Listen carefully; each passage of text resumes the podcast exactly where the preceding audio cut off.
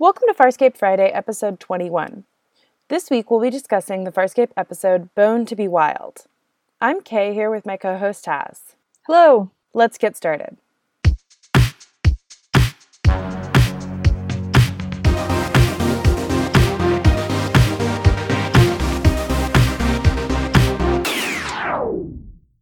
Welcome back. Here's a quick synopsis of Bone to be Wild. While in a cat and mouse game with Crais' command carrier, the crew goes down to an asteroid to rescue a young scientist. The asteroid turns out to be an Eden for plants, and the crew discovers that the young girl they thought was a scientist is actually a dangerous predator who ate an entire science team. While they try to survive, Aeryn bonds with Moya's offspring, and Scorpius and Crais vie for power. After the intensity of nerve and the hidden memory, Bone to be Wild gives us a little breathing room as the crew is hiding from the peacekeepers in an asteroid field. I feel like this episode could could feel a little out of place as a monster of the week story in the midst of this season finale, but I kind of like it. I think we do need a little space to process everything and see how the events of the last couple episodes have really affected our heroes, and especially John here, because he hasn't changed out of his borrowed peacekeeper clothing. He's now carrying a pulse pistol with intent to kill any enemy that gets near him as he goes down to this asteroid. And what this episode does, I think, is really clever, is it's never quite clear any given time who the enemy is. Yeah, because the episode starts in this really great way. It starts with everybody crowded around a table and com- in I think they're in the mess, right? No, I think they're in command. Oh, okay. Well, so they're crowded around a table in command and they're all freezing because they've had to lower the temperature so that Crais' command can't read their energy signature.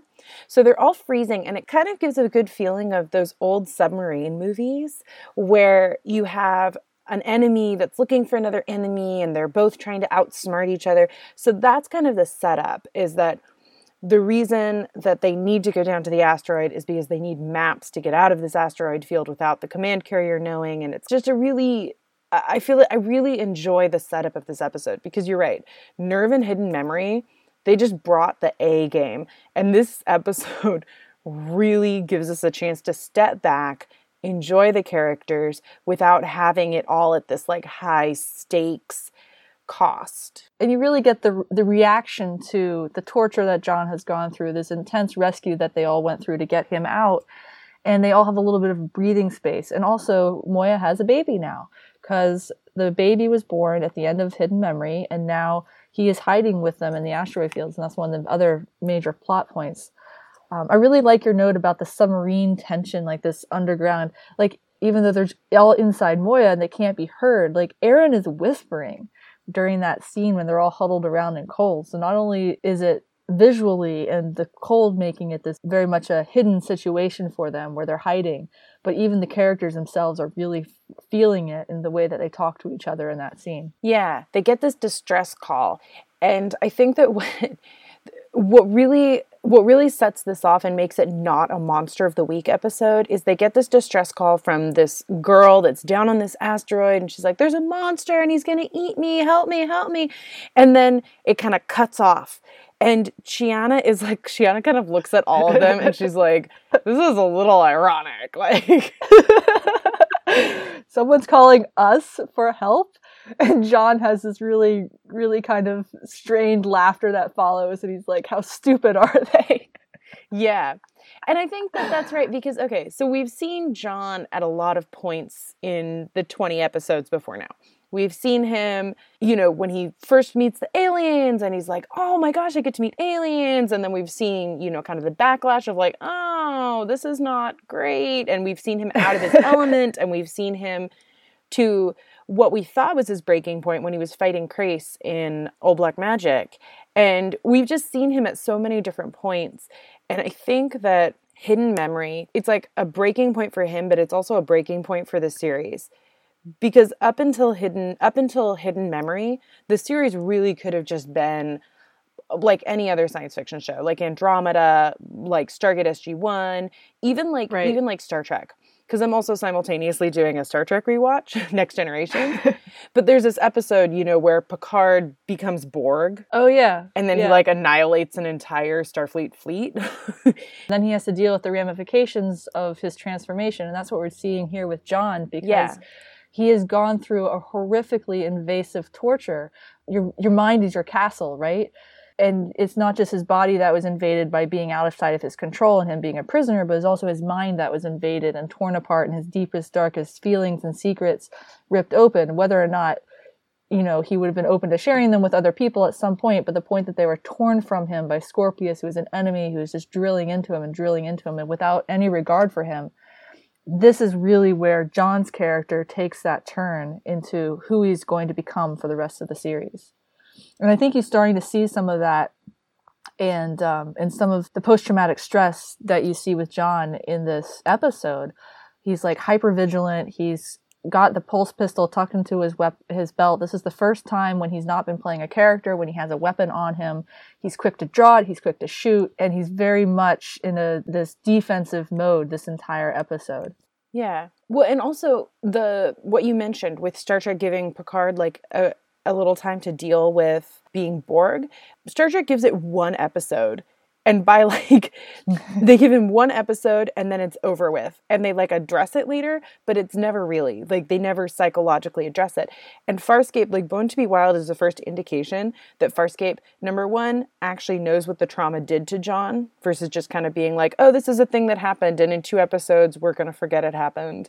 And also it it really is going to have that line of continuity. The same way with zhaan a little bit when she gave up her robes after rhapsody in blue she didn't wear them for like three or four episodes and there was kind of this emotional consequence for her.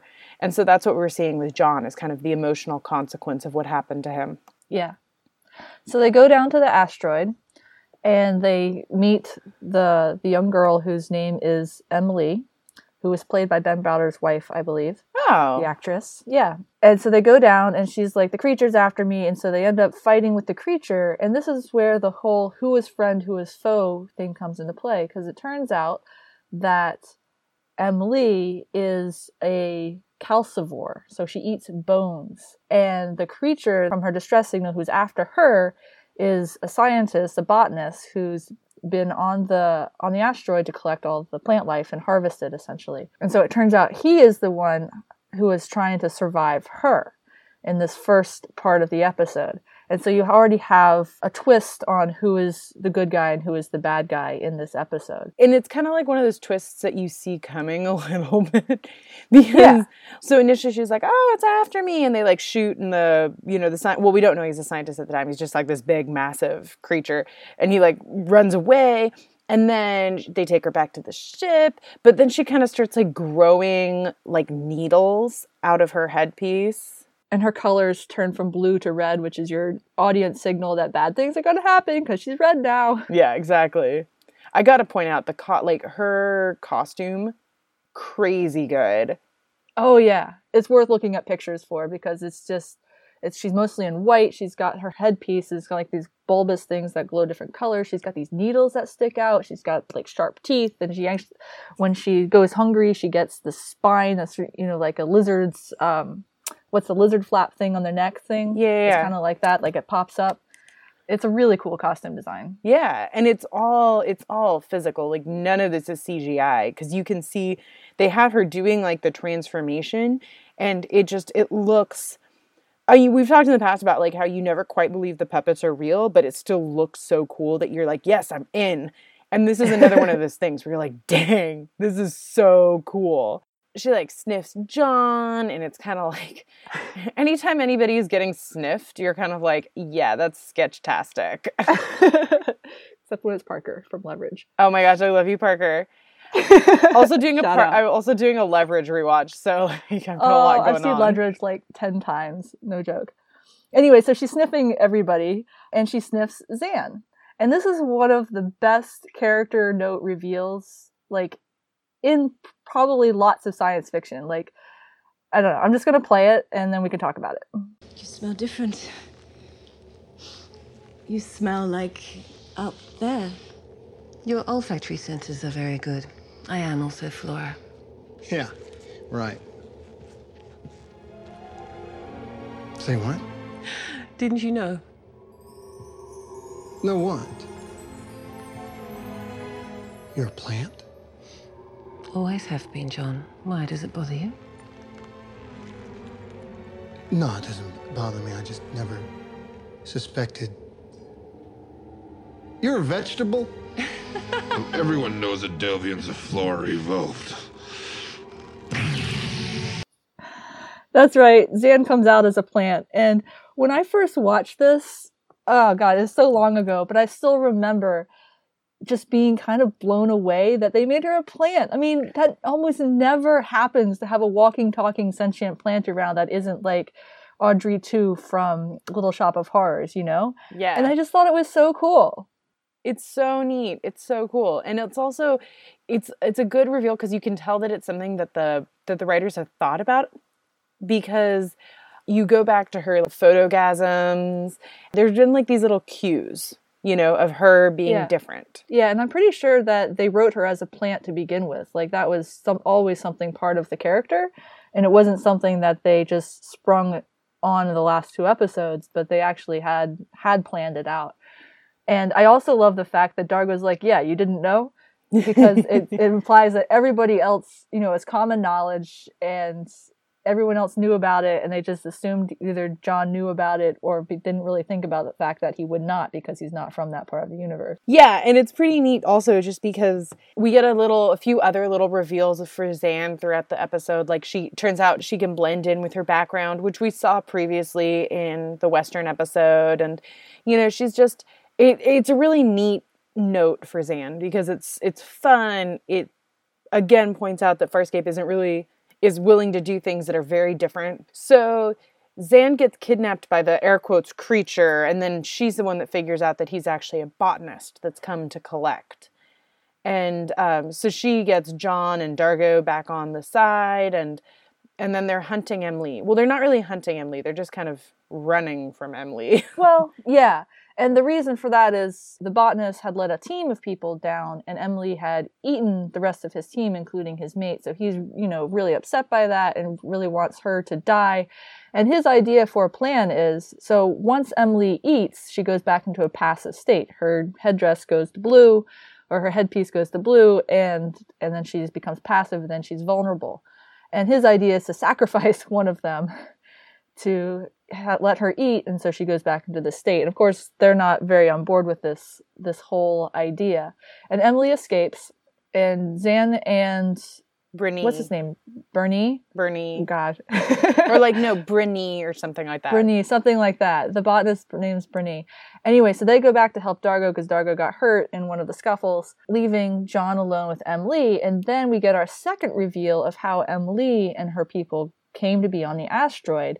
And it was because the ancestors of the botanists who seeded the asteroid with all these plants as kind of a laboratory or a nursery brought Emily and her calcivore family to and her people to the asteroid to eat all the wildlife, all the animal life.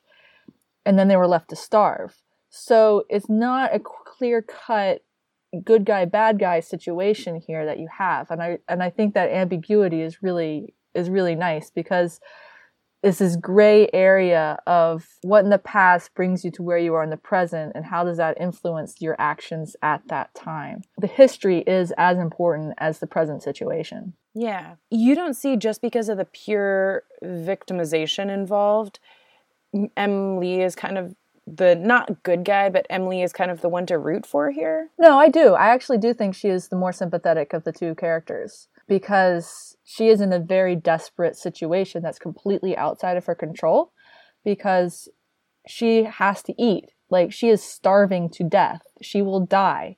And nothing that the botanist is doing is going to help her situation at all. And he, in fact, just wants her dead. He wants to put her down like an animal. I mean, actually, to me, it kind of reminded me of like people bringing goats to clear out like understory in like forested areas. And then he wants to shoot the goat. And it's, it's really kind of cruel and unfair because the whole reason that his people died in the first place was because they brought the the invasive species as it were in and then you know they're re- they're reaping the consequences of that now Hmm. Yeah, because I think that I don't know. I mean, I would think it's almost even darker. Like I don't. I think that given, and okay, granted, this is supposed to have been something that happened a couple generations ago. Like it's it's not supposed to. Bruni wasn't the one that brought her species there, and she Right. wasn't the first of her species to be left on the planet, because I think that it's supposed to have been like a hundred cycles or something.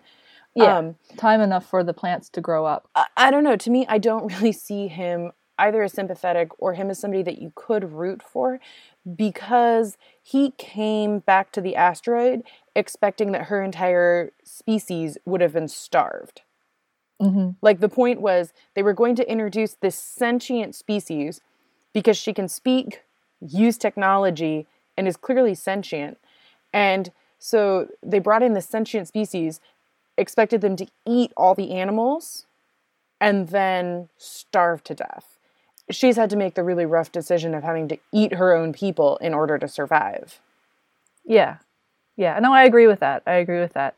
I'm definitely on Emily's side in, in this situation when it when it comes out how how everything evolved, as it were. I have another question. So in the past we've we've done this thing of like Dargo's blood has to run clear or it won't heal, but at this point he has an internal injury during the Mhm. struggle with I forget if it's Emily or Bruni or It's Brittany. yeah. Brittany throws him into a wall inside the transport pod. Yeah, so he has an internal injury. Does that need to run clear? Like do they need to cut him open and then squeeze that wound until the blood runs clear? I think this is where we get into hand wavy territory with this episode and this plot point. So the way they present it is that the plants on the planet are so magically medically effective that they heal him without him having to be cut open and have his blood flow stimulated. How they do that, I don't know, but Zan does threaten to cut him open at one point, implying that that would be a solution that would normally be on offer, except the magical plantness of the plant world that's what I'm going to call it, um, is able to clot his blood or increase the blood flow, or you know, what if they there's like adrenaline and it increases heart rate and that really pushed blood through, and maybe that did something. I don't know. I think that's a hand wavy plot point. They just needed a solution, so they were like magic plants or medical plants. Yeah. The Emily plot ends with Zhaan kind of siding with Bernie because John sides with Emily because John is like, "Hey, this isn't this isn't really cool." And so Zhaan ends up going off with Bernie. she's also a scientist herself, interested in herbal remedies and things like that. I mean, she's the closest thing that the Moya crew has to a doctor. So I think there's sympathy there. And also the fact that there's this line that she has with with John being outraged that Emily was left to starve, and she's like, "How animal centric of you to ignore all the plant life here." When he says, like, you know, just for some dumb trees. Yeah. Which nah, this is where I kind of didn't buy that because there's a huge I'm not saying that like a forest isn't important and clearly here on earth we know that the consequences of deforestation, but at the same time I'm like Zhaan is a sentient plant. Emily is a sentient animal. Plants are or like the trees here, they haven't presented them as sentient. Do you know what I mean? Right, and then and they're the non-sentient type that you would eat, and clearly Zhaan eats other plants, or some she must because she eats she eats food, you know. Yeah. So yeah, no, I I agree that that line was kind of a it felt a little off, and I think it was felt like more of an emotional reaction on Zhaan's part to how John said things as opposed Hmm. to what he said. That was kind of the sense sense I got out of it, Yeah. and also they had to force them to split up for plot reasons. Yeah, because so Zhaan goes back to the cave with Brittany, and I can't tell if it's because I've seen it before, or if because earlier, as soon as she realized that Zhaan was a plant, Emily immediately was like, "Okay, done with you. Like I, don't, you know, you're not food to me because Zhaan has." Zhaan doesn't have Yeah. bones. And so John shows up and he sees Brittany alone, and Brittany's like, Oh, I've, you know, Emily came and she took Zhaan. Wah, wah, wah. And um, so he's like, Oh, Emily broke our truce. And he like runs out to like Emily's hunting ground. And he's like, Emily, you promised you wouldn't eat any of us. And then he like sees a pile of dead scientists and he realizes Zhaan is a plant. yeah, it takes him a minute to process that. And so he realizes that Zhaan can't be eaten, that Emily wouldn't have taken her because Zhaan has no bones and therefore no calcium. And so he realizes that Bernie was basically sending him on a wild goose chase. Yeah. Well, and I think that Bernie kind of also expected that John would confront Emily in anger and either kill Emily or be killed by Emily, both of Yeah. which would help Bernice situation. So then John shows back up, realizes that Bernice has kidnapped Zhaan because Bernice is amazed at a sentient plant and his species worship plants or something like that. I don't know. Yeah, and so has actually taken Zhaan as a plant specimen, which is kind of disturbing. And she's miniaturized because he has a miniaturization thing, because of course he does.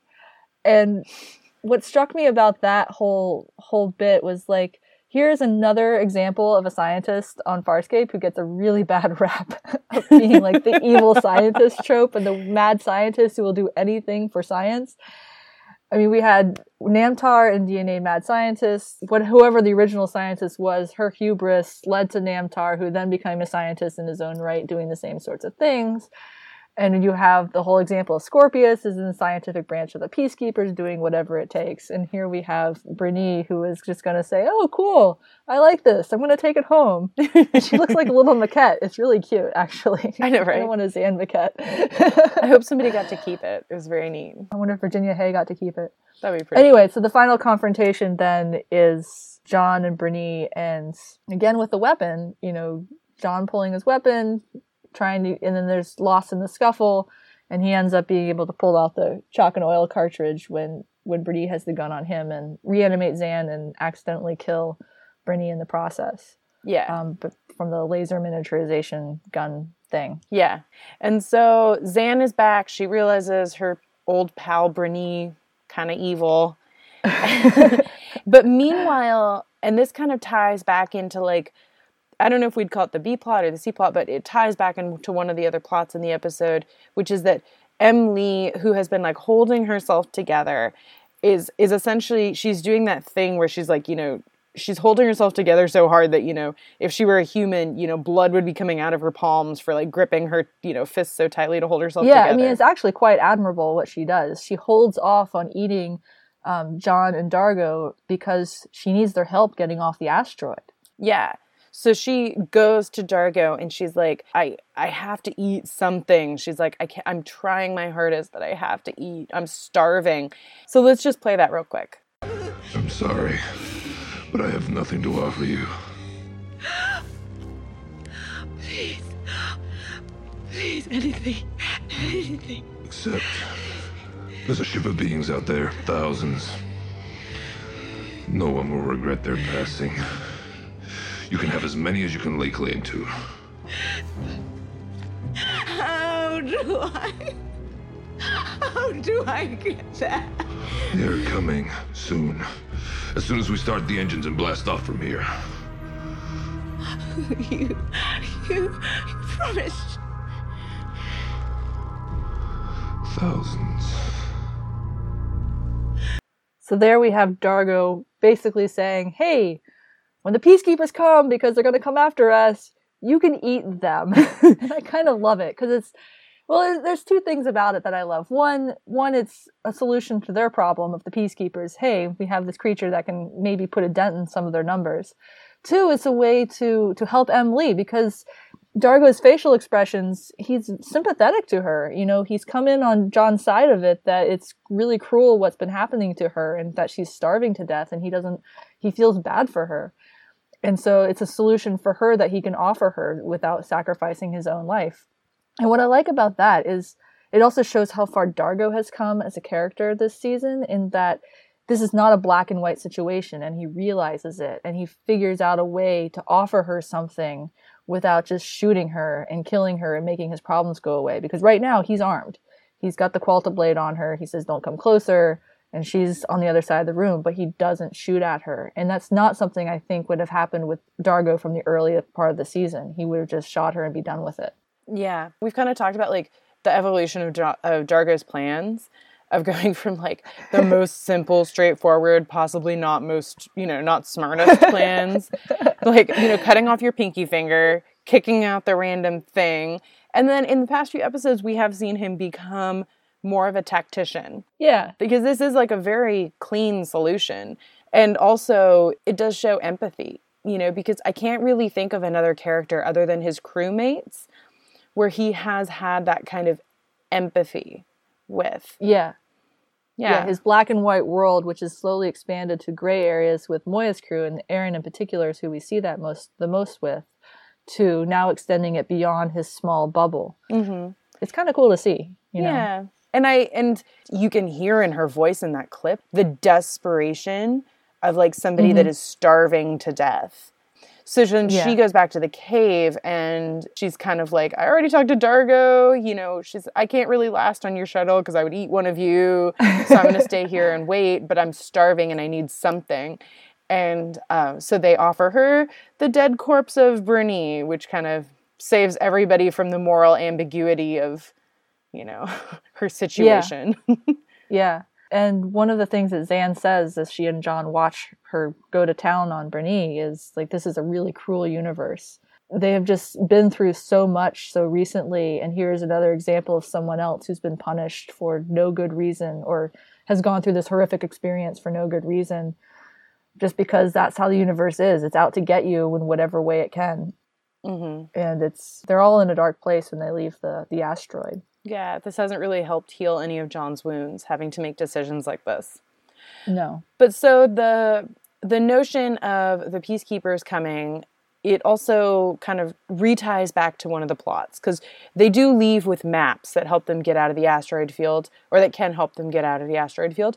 But it kind of ties back to this thing that's been going on with Scorpius and Crais, and I've got to say, I love this plot. oh, it's so good. it's just flat out so good. incredibly good. So the situation is, well, Moya's crew is hiding. Crais and Scorpius are on the command carrier fighting for control of the command carrier. They're not duking it out, though that does happen kind of at the end, but it's just this progression of Scorpius taking control slowly away from Crais. And it starts out with him making a suggestion. Like, hello, Captain. I'm going to offer you a suggestion, and I'm gonna I'm gonna play that right here. So you can hear the tone of his voice. If I was in command, Captain, I would concentrate on the Leviathan's newborn. Bombard the area with multi frequency signals, discordant stimuli. See if I couldn't make the offspring reveal itself in panic. And its mother along with it. Hmm? Sir, your orders? My orders stand. Change our position. It's so good. It's so Okay. good. Just to pick that apart. So Scorpius walks in and he's like, if I were in command, I mean, I know you're really in command, but if I were in command, this is what I would do. Here's a good idea for you to choose to follow since you are clearly in command right here. And it's so diplomatic. It is so like somebody who is not in power yet, but has knows what's up, really needs to be the one who's calling the shots, trying to make it happen. And Crais hates Scorpius because of the Aurora chair and all the other things. And he's just like, no, out of spite. And I just Mhm. love that because he is he is still in control of his command carrier. And at this moment he still is. And the other voice you heard on there was Lieutenant Braca. Braca's shown up finally. I know, yay. Who is like, Captain Crais, what are your orders? And that's still clearly who is in control right here. hmm I love that as people who have already watched the series, every time a character shows up, we're like, "You're here!" It's kind of like being at a party and like like all your old friends are coming, and you're like, "Oh my gosh, you're here!" And it's kind of because like Braca true. isn't even like a like a super likable character, but at the same time, not. I'm kind of like, "You're here, Braca!" You know, We welcome. love you, Braca. Because I think I felt, we felt the same way about Chiana and Scorpius, and we're like, "You're here!" we love the you know good guy and the bad guy, best villain, and now we have best henchman. So it's a good starting place because this is Scorpius that doesn't necessarily want the power because Scorpius does kind of act as a lone wolf. Do you know what I mean? Mm-hmm. Like that's his modus operandi is like lone wolf. Because Scorpius doesn't necessarily want the command carrier at this point. He is used to kind of acting as like doing what he wants when he wants. And when you're commanding a command carrier, that's a lot of stuff going on. Like you have to have there's a lot of moving pieces with that that I don't think Scorpius necessarily cares about. Right. He's just so focused on finding John. He wants to use whatever means he can to get John Crichton and the information he has about wormholes, and everything else is extraneous. Yeah, exactly. But Scorpius really is used to his suggestions and his orders being obeyed and being obeyed quickly. So mm-hmm. I think he, up until that moment when Crais flat out just is like, no, Scorpius didn't really care about the command carrier. And then when Crais says no, it's like you can kind of see Scorpius going from being like, all right then, I'm gonna I'm gonna do this. Because Yeah. the next scene that they have together is not in front of Crais's underling, in front of, you know, it's not in front of Braca, which I think Scorpius made an error in confronting, in suggesting to Crais about the discordant stimuli in front of Braca. And so now he comes to Crais one on one and they have this like vicious conversation. And I want to also point out the staging of this because it's Crais walking into his own quarters and Scorpius is already there sitting in his chair. It's like walking to someone's office or walking into your own office and someone is sitting in your chair. In his office or bedroom, I think, I don't know, in this Yeah. giant room that Crais has. I think it's actually technically his quarters, but also his okay, office. his quarters. Yeah. because there's like his office desk and his office chair, but then there's also like this throne. That's right. Yeah. There's like it's like a throne that's like off to the side, and then I think his bed is off to the other side. You're like, oh, okay, Crais, that's cool that you've got a throne in your bedroom. Well, it's a, it's a complete power play, and and that's exactly how the staging sets it up for Scorpius to be reversing that power play. yeah, because Scorpius isn't sitting in the office chair. Scorpius is sitting in the Yeah. throne chair. Yes. All right. Here's the scene. I've never understood the need of some warriors to memorialize their conquests. Does displaying this decaying flesh remind you of past instances when you were powerful? Your branch of the service gives you special privileges, Scorpius, which does not include disrespect of rank. I want you off my ship. Of course you do. Candidly, Captain, you have continually failed in all your duties. Your vector for success has grown quite small. Stray outside it, and I fear this ship will soon be in need of someone else to command her. And this is the threat. Here he is, sitting in Crais's seat of power, mocking his trophies, which are like heads of Hynerians and things like that, like sentient beings that he has conquered. Being so accommodating, of course you want me off your ship, that's okay. And then here comes the threat.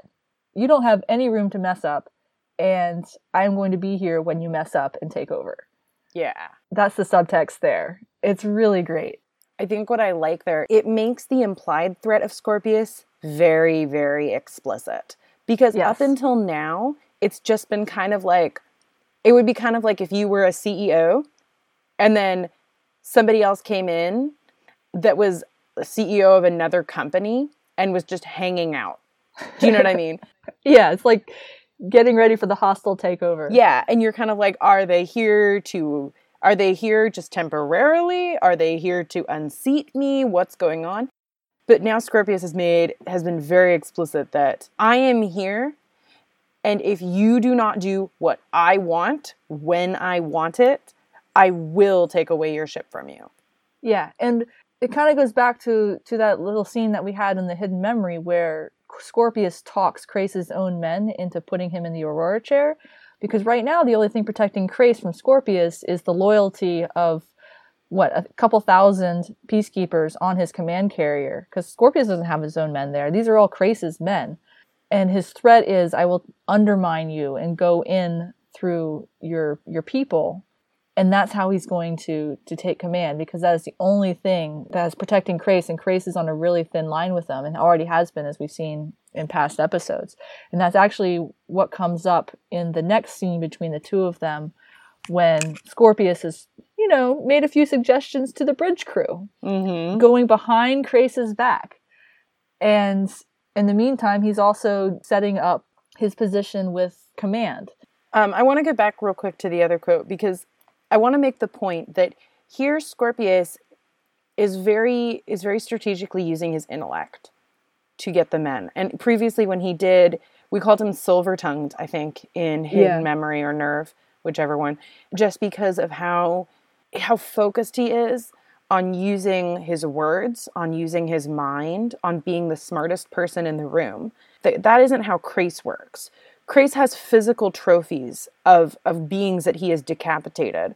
Crais is very physical after his brother was killed. We've talked about his hair, we've talked about his clothing, we've talked about how he, he, moves violently, and when he wants to look at something, he shoves somebody out of the way to look at a screen. And Yeah. you know, when he's confronting John, it's all about being in his face. It's this this raw physicality that I think is also getting under Scorpius's skin a little bit. That Mhm. Scorpius isn't used to being not listened to, and Scorpius really does really prefers everything to be cold and intellectual. Yeah. I really like that point about about the difference in their styles, especially the physicality of Crais. hmm So Scorpius, after having threatened to undermine Crais, and we have another moment between them. You requested my presence, Captain. Did you suggest to my bridge officer that we do not adjust our current position? Yes. Your bridge officer and her crew seem to appreciate the merits of my suggestion. You've gone too far, Scorpius. You have directly questioned my command. Your command begs question. If my actions were under examination, I would have been recalled. You were recalled. Do you forget that I have seen your memories? That I know of your insubordination? That I have witnessed the execution of your second officer? When I bring in the Leviathan's offspring, it will forestall any of those charges. Now, get out of my quarters. I'll tell the bridge officer. We won't be changing our course. So there, what I love about that is is Crais is still acting like he has all the control, and like all he has to do is tell Scorpius, "No, you cannot do that," in his very gruff, direct, no explanations needed kind of way. And you're being insubordinate, and here Scorpius is like, you know, you are recalled. You are already not supposed to be where you are. And I mm-hmm. just love that callback to all that old black magic where he's gone against orders, and that's you know the whole back half of Crais's motivation is to cover up and to find Crichton and to now redeem himself by capturing Moya again. And it does go back to that thing we were talking about earlier because Scorpius is playing chess. Scorpius, even though the information of like, hey, I know you killed your second, I know you have been recalled, that kind of information, Scorpius didn't drop it until Crais was trying to outmaneuver him intellectually. Right? Like that Yeah. information, Crais could have come in and been like, hey, I think we should do this. And oh, by the way, I know that you've been recalled Yeah, Scorpius. or sorry, Scorpius could have, you know, come in and dropped that information at any time, but instead he waited and he was like Yeah. holding out on it. So Scorpius is playing chess. Crais thinks that they are wrestling, like physically, you know, like they're t- two schoolyard kids, like wrestling for power. Yeah, And Scorpius is like, no, no, no. We're not wrestling. We're playing chess.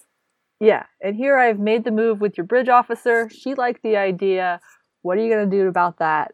And Crais tries to counter, and Scorpius is like, "Nope, you don't have the authority. I'm going to go ahead and tell her to do what I want her to do."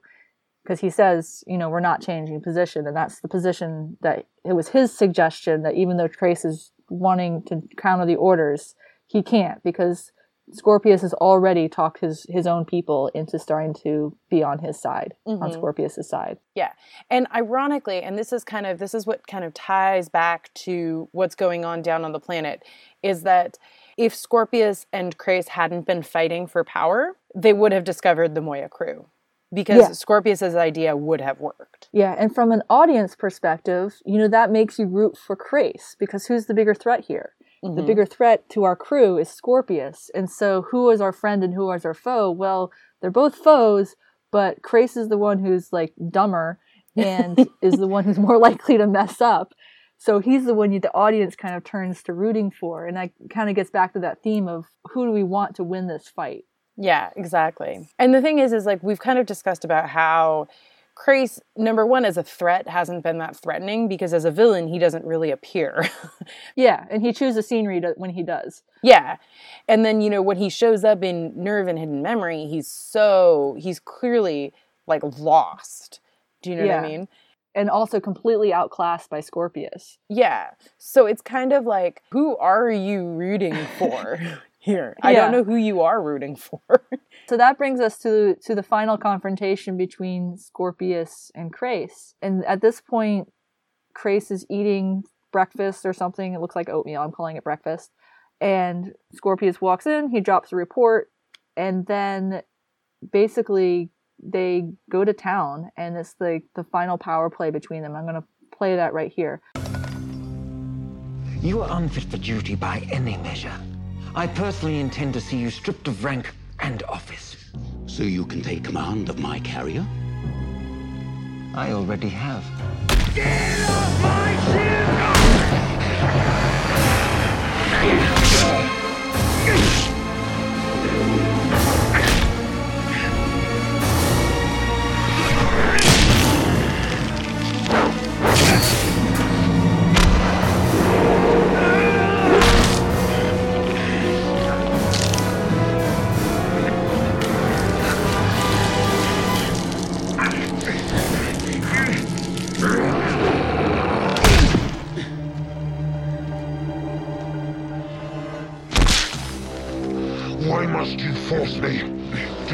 my physical superiority to your kind as well?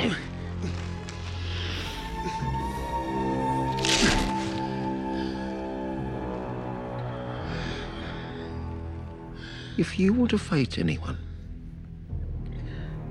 attack your executioner. Ooh. it's so good. It's so good. So, so, so Scorpius is coming in. He has a report that's going to high command. It's all so by the book, and that's what I love about him. And he's already it's fait accompli, right? He's Mhm. probably already sent this report. He's already taken control of the crew, and he's just letting Crais know that he's done.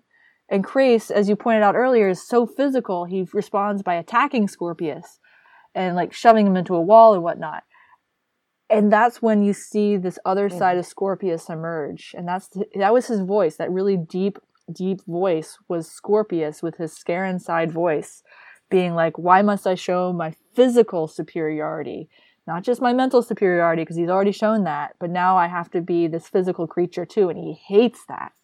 And then he's like, You're going to be executed. You should fight the person who's executing you and not me because he is now in command and he's, Crais is no longer a consideration from him. I just love that. Mm-hmm. Well, also because it does kind of have this question of like, if Scorpius is not his executioner, who is? You know what I Yeah. mean? Yeah. You pointing out the whole Crais attacking Scorpius when he gets this news really reminds me, it goes back to that moment in Old Black Magic where he sees his second, gets the news he's been done, and he's kind of like, hey, does anybody else know this? And she's like, no. And then he kills her. So he responds Yeah. to this, he responds to this mental threat by a physical act. Which also, Yeah. I'm like, how did you get rid of the body, Crais? Like, did Right. nobody ask what happened to her? you know. Anyway, Yeah. but that's like a Yeah, but that that's his that's his response. That's the kind of way that he responds to these sorts of things is to kill the person who can who can do it. In the case of Lieutenant Teague, you know, she was the only one who knew. In this case, Scorpius is much smarter than that. He's already got the crew on his side. Even if Crais does succeed in killing him, which Scorpius obviously knows he's not going to, he's not going to get away with it because it's done. Mm-hmm. Like all the reports have been done and sent. The crew is on Scorpius's side. Crais is not going to be able to get back from this. And that's one of the big differences between them. yeah. And what makes Scorpius so scary, too. Yeah, because Scorpius is the whole package. Scorpius isn't just a mental threat. He doesn't just match John intellectually, he also outclasses him physically. Yeah. And yeah. the other thing I, I want to point out here is you mentioned that it's Scorpius's Scarran side. We don't know who the Scarrans are yet. So No, all we don't. So if you're a first time viewer, and that's what I really that's what I just love about Scorpius, is Scorpius comes in, he's a peacekeeper of the highest order, but he doesn't in a society that conforms in everything in terms of aesthetics, in terms of behavior. Scorpius doesn't look like a peacekeeper. He doesn't act like a peacekeeper. He doesn't dress like a peacekeeper. But yet he prides himself so much on being a peacekeeper because his anger there, when he uses that deep voice, is he's like, You made me show this physical side of myself that obviously he tries to repress. Mm-hmm. Yeah. Yeah. It's this great little reveal too about because like this is the first time we've seen Scorpius's physicality like that. And so there's a moment in the fight when, you know, Crais keeps slamming Scorpius into the walls and it looks like Crais might actually win until he pulls this card out of his sleeve and he's like, no, I'm not going to let you hurt me like this. But it's the first time that we see Scorpius bring out that side of him. Mm-hmm. It's a nice reveal, and I just I still love that line of like, why do you, you know, Scorpius's frustration at like, why do I have to defeat you both mentally and physically? why won't you just die already? Yeah. and we kind of see like in the next episode it's it's such a good carryover like their arc oh, definitely Oh, yeah. occurs over the course of two episodes and it's Yeah. and even though this feels like the end the denouement just like wait how do you say that word Denouement. denouement That's, that's the that's the French pronunciation. anyway the denouement it just it's so good it's so worth it It's so good. Yeah. So okay, Yeah. so that's kind of the end of their plot is Scorpius winning physically and mentally. So their argument over Moya's offspring isn't really that unfounded because kind of the third mini plot in this episode is the fact that Moya can't communicate with her offspring because the offspring is too peacekeeper for her to really have an easy connection with. Yeah, he's he's a combination Leviathan gunship and he knows he's different and that causes him to not trust Moya either because he can sense her unease. I think there's some of that going on if I'm reading that right. So Pilot and Moya are really, really worried, and they ask actually Aeryn to stay behind and not go to the asteroid and help them out with the baby. Mm-hmm. It, it is really sweet because it kind of calls back to two things. It calls back to Aeryn's intimate relationship with Moya, and then it also kind of calls back to that scene she had with Crais where she fully and completely gave up being a peacekeeper, Right. where it isn't something she even wants anymore. So I think that Pilot asking her to help the help the baby because she was a peacekeeper is just really satisfying because it kind of allows her to touch that side of herself without it mm-hmm. hurting. Yeah. And also it's you know, it's like she has she left the peacekeepers, she got out of them. She knows she knows what it's like on the other side, and that's an experience that I think they're hoping that she can also impart that it's okay that you have this side of you and it's okay to be outside of the peacekeepers too. hmm Because when she goes to the baby, it's it's really neat because everything is so automatic. Like he can Mhm. understand sedation and you know when she's she says okay well we need to do this and like this panel kind of starts lighting up like it's trying to communicate with her and it just feels very fluent Yeah. I want to talk a little bit about the set design of the baby's command too. It's it's all in peacekeeper reds and blacks. It's got those triangular shapes, those those motifs that you see in peacekeeper art and wall hangings and all of those motifs appear on the baby in the command too. And Aeryn even at one point says like I feel really at home amongst all these peacekeeper systems. mm-hmm. But the real point of connection for them comes she's gotten the systems up and running, so she's she's activated things, she's turned on the lights, so the baby is putting out energy, and because Scorpius has kept the command carrier in place and it hasn't moved on, they have to hide again, and she has to convince the baby to power down. So I'm going to play that scene because it's it's one of the first real moments of bonding that they have. try to communicate with you. They are called peacekeepers, and you must understand they are not to be believed. Look, it's true, in a perverse way, you do come from them. But so do I.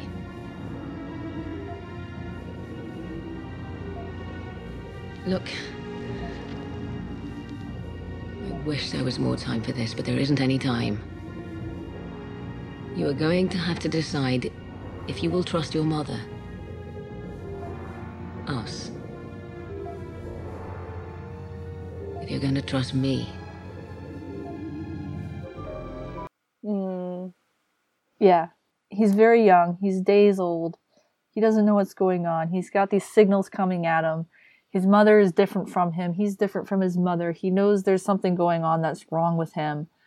And he has to trust somebody. And it's just, uh, it makes the fact that he ends up trusting Aeryn is just, I love it. It's, they have this bond just from the very beginning and it's you can't obviously hear the baby talk but he, he does blinking lights and noises and things like that and he listens to her and he powers down and you see how much it moves Aeryn since she's the person with a face that we can we can read off of read off of and it's just this really wonderful moment between the two of them We've talked a little bit about how a lot of the traits that are stereotypically feminine are given to John, like in in TV shows. You know, like the emotional, Mhm. the emotional traits, the you know, kind of like good at science. You know, those kind of things that are typically like what a female character would have are given to John, and then Aeryn gets like a lot of these stereotypically masculine traits of like war you know she's the fighter she doesn't isn't in touch with her emotions she has the better emotional arc and yet here we have her really connecting with what is a child and what she's Yeah. treating as a child um and it kind of i wouldn't say it really shows like a maternal side to her but it shows her coming coming from more of a place of more of a place of empathy more of a place of her her realizing that it is a child and that it's not fair and her kind of being able able to interact with her own past where she was a child who was sent to war or she was a child who was trained for war and her kind of being able to interact with that from a place of emotional steadiness you know? Hmm yeah she's like the auntie here that's kind of how i read it yeah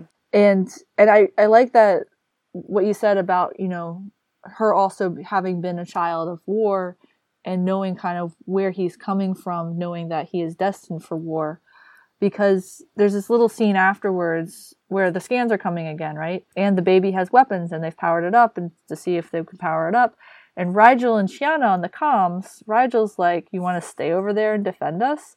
So I'm gonna play that little scene so you can hear hear how protective Aeryn is of the baby. What slimy means is, uh, if we get attacked, the only weapon we've got is that kid.